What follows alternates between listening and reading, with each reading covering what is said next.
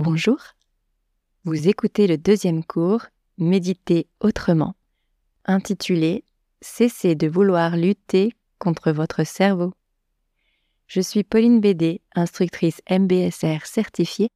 Ma mission est de vous aider à mieux vivre avec le TDAH grâce aux outils de la pleine conscience.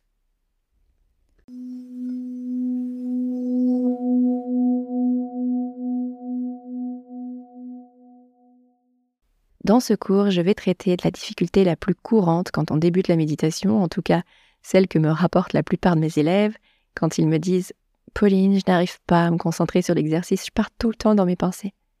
Ma réponse, c'est Bienvenue au club. A priori, si vous êtes un être humain, c'est parfaitement normal d'avoir dans sa tête cette usine à penser qui s'active en permanence. Vous savez, les chercheurs, chercheuses ont tenté d'évaluer cette machine produirait jusqu'à 70 000 pensées par jour, soit une pensée toutes les secondes et demie. Donc, si à certains moments, vous essayez de méditer, en centrant votre attention par exemple sur votre respiration ou vos ressentis corporels, et que malgré tous vos efforts, vous constatez que votre esprit est sans cesse distrait par des pensées, que vous avez parfois même des longues absences, peut-être que ce n'est pas agréable pour vous de faire cette expérience, mais sachez en tout cas que c'est parfaitement normal. Ça fait partie du jeu. Et d'autant plus si vous avez un TDAH. Pour simplifier grossièrement, des études ont montré que chez certains sujets TDAH, certaines zones du cerveau sont en suractivité par rapport à la norme.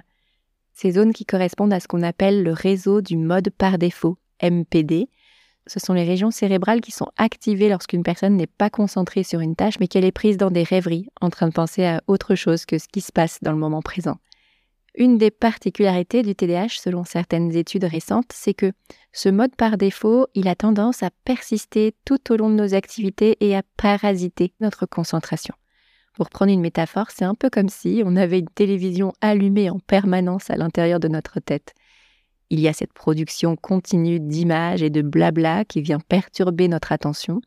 Les personnes neurotypiques, elles, elles ont la télécommande de leur téléviseur interne. Quand elles veulent se concentrer sur une tâche, il leur suffit d'éteindre la télé, au moins provisoirement, par intermittence, le temps de focaliser leur attention sur ce qu'elles font. Mais quand on a un TDAH, ben c'est un peu comme si on perdait la télécommande.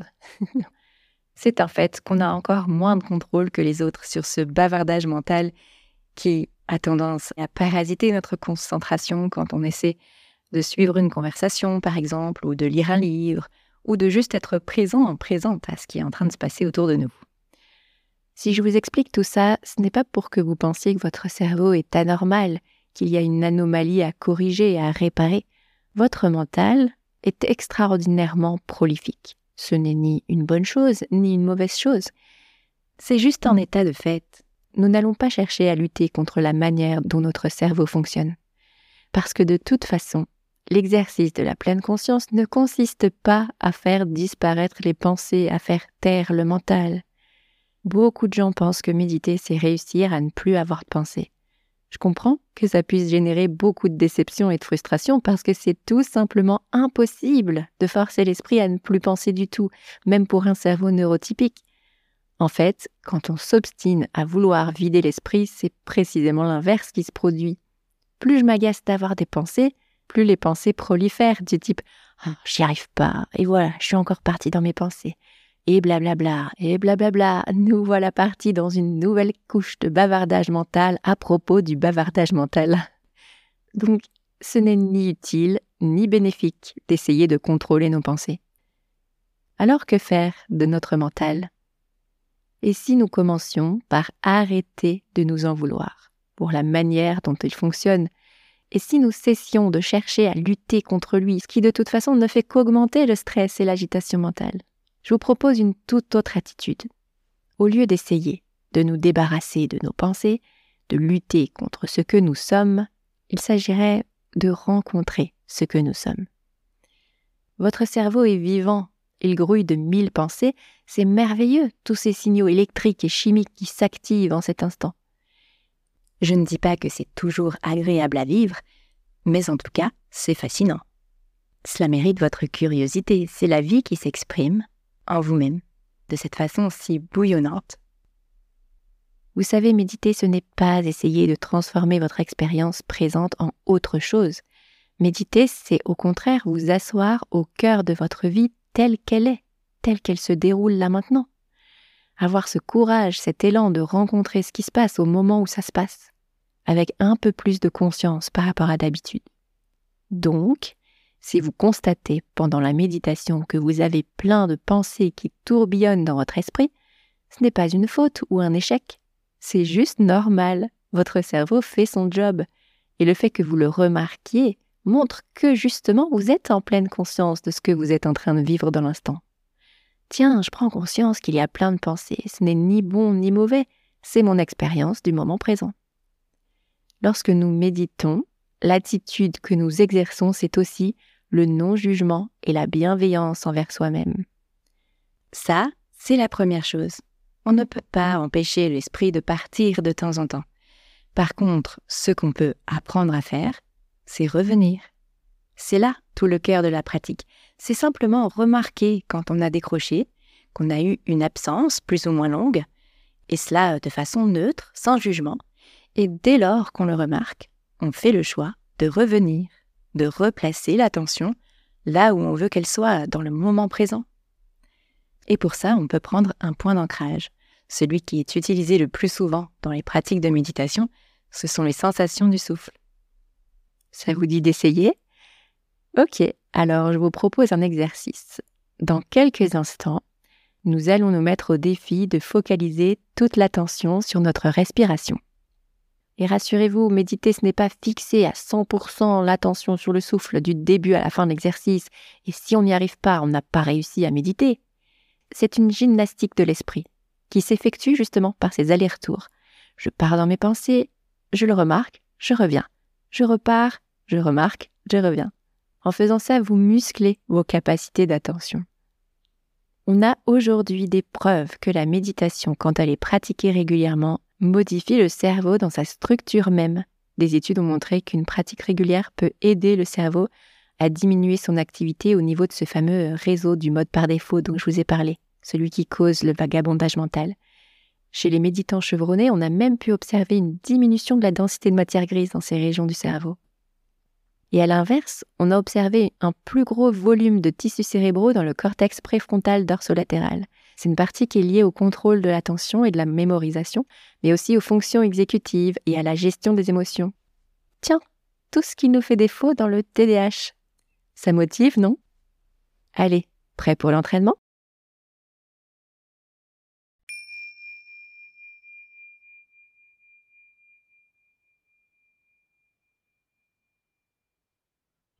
Pour cette pratique, il peut être aidant d'interrompre un instant ce que vous étiez en train de faire pour vraiment mobiliser toute votre attention sur le souffle.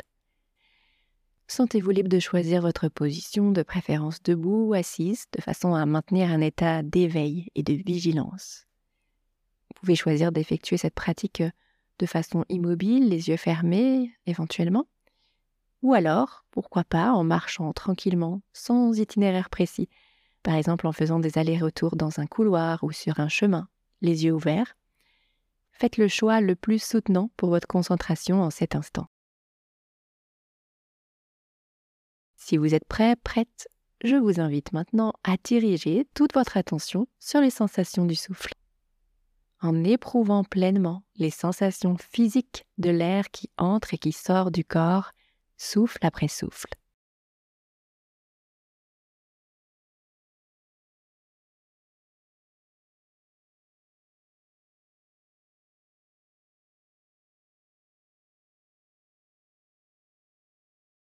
Choisir un endroit dans votre corps où cette sensation du souffle est la plus claire, la plus évidente à ressentir.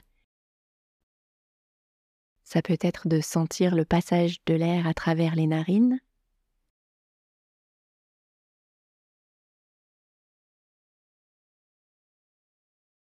ou alors de sentir le mouvement de la respiration dans la poitrine ou dans le ventre.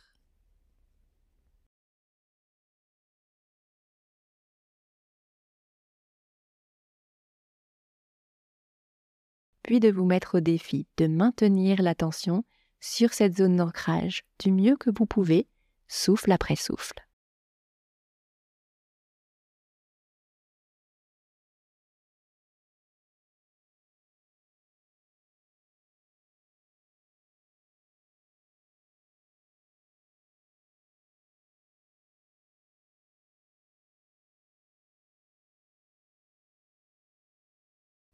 En laissant la respiration respirer d'elle-même, librement, sans rien chercher à contrôler.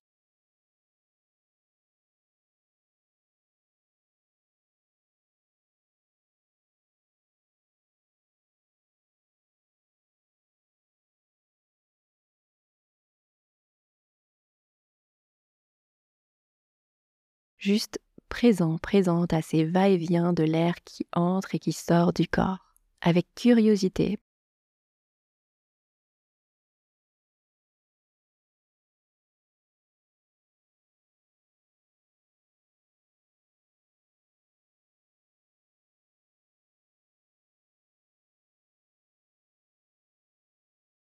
En voyant si vous pouvez être attentif, attentive à la différence de sensation entre l'inspire et l'expire, par exemple, au niveau des narines, sentir peut-être l'air un peu plus chaud à l'expire, un peu plus frais à l'inspire.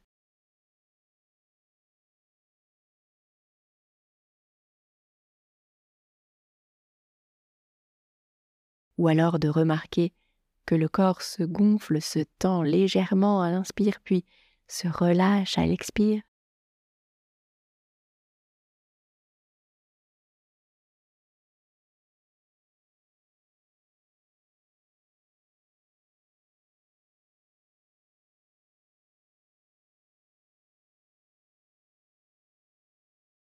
Percevant aussi ces petits temps de pause entre chaque respiration.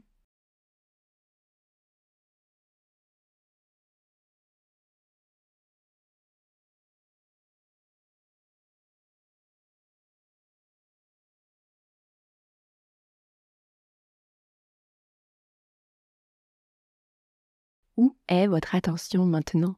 Est-elle toujours sur le souffle?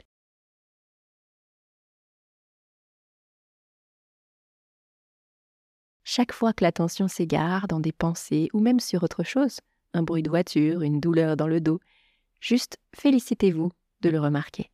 Au moment où vous vous en rendez compte, vous êtes revenu à la conscience. Et vous pouvez alors faire le choix de rediriger votre attention sur le souffle, encore et encore, autant de fois que nécessaire, avec persévérance et avec bienveillance envers vous-même.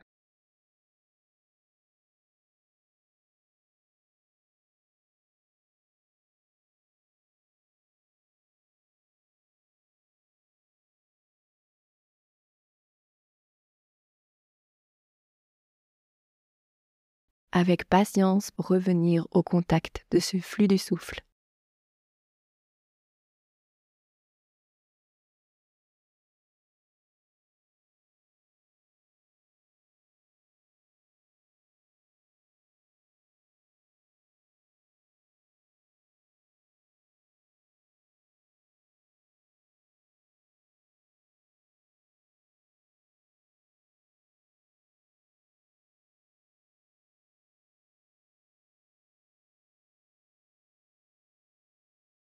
À chaque instant se remettre au défi de suivre les sensations changeantes tout au long du cycle, depuis le début de l'inspiration jusqu'à la fin de l'expiration.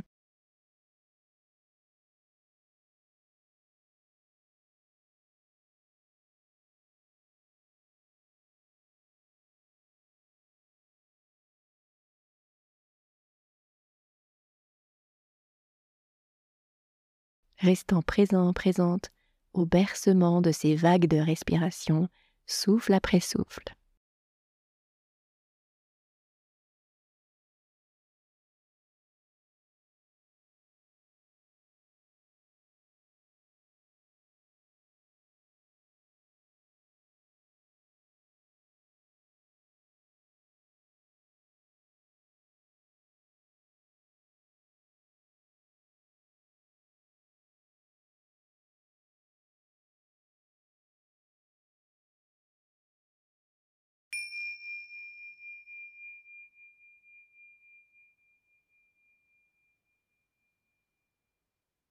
Bravo d'avoir réalisé cet exercice du mieux que vous ayez pu en cet instant.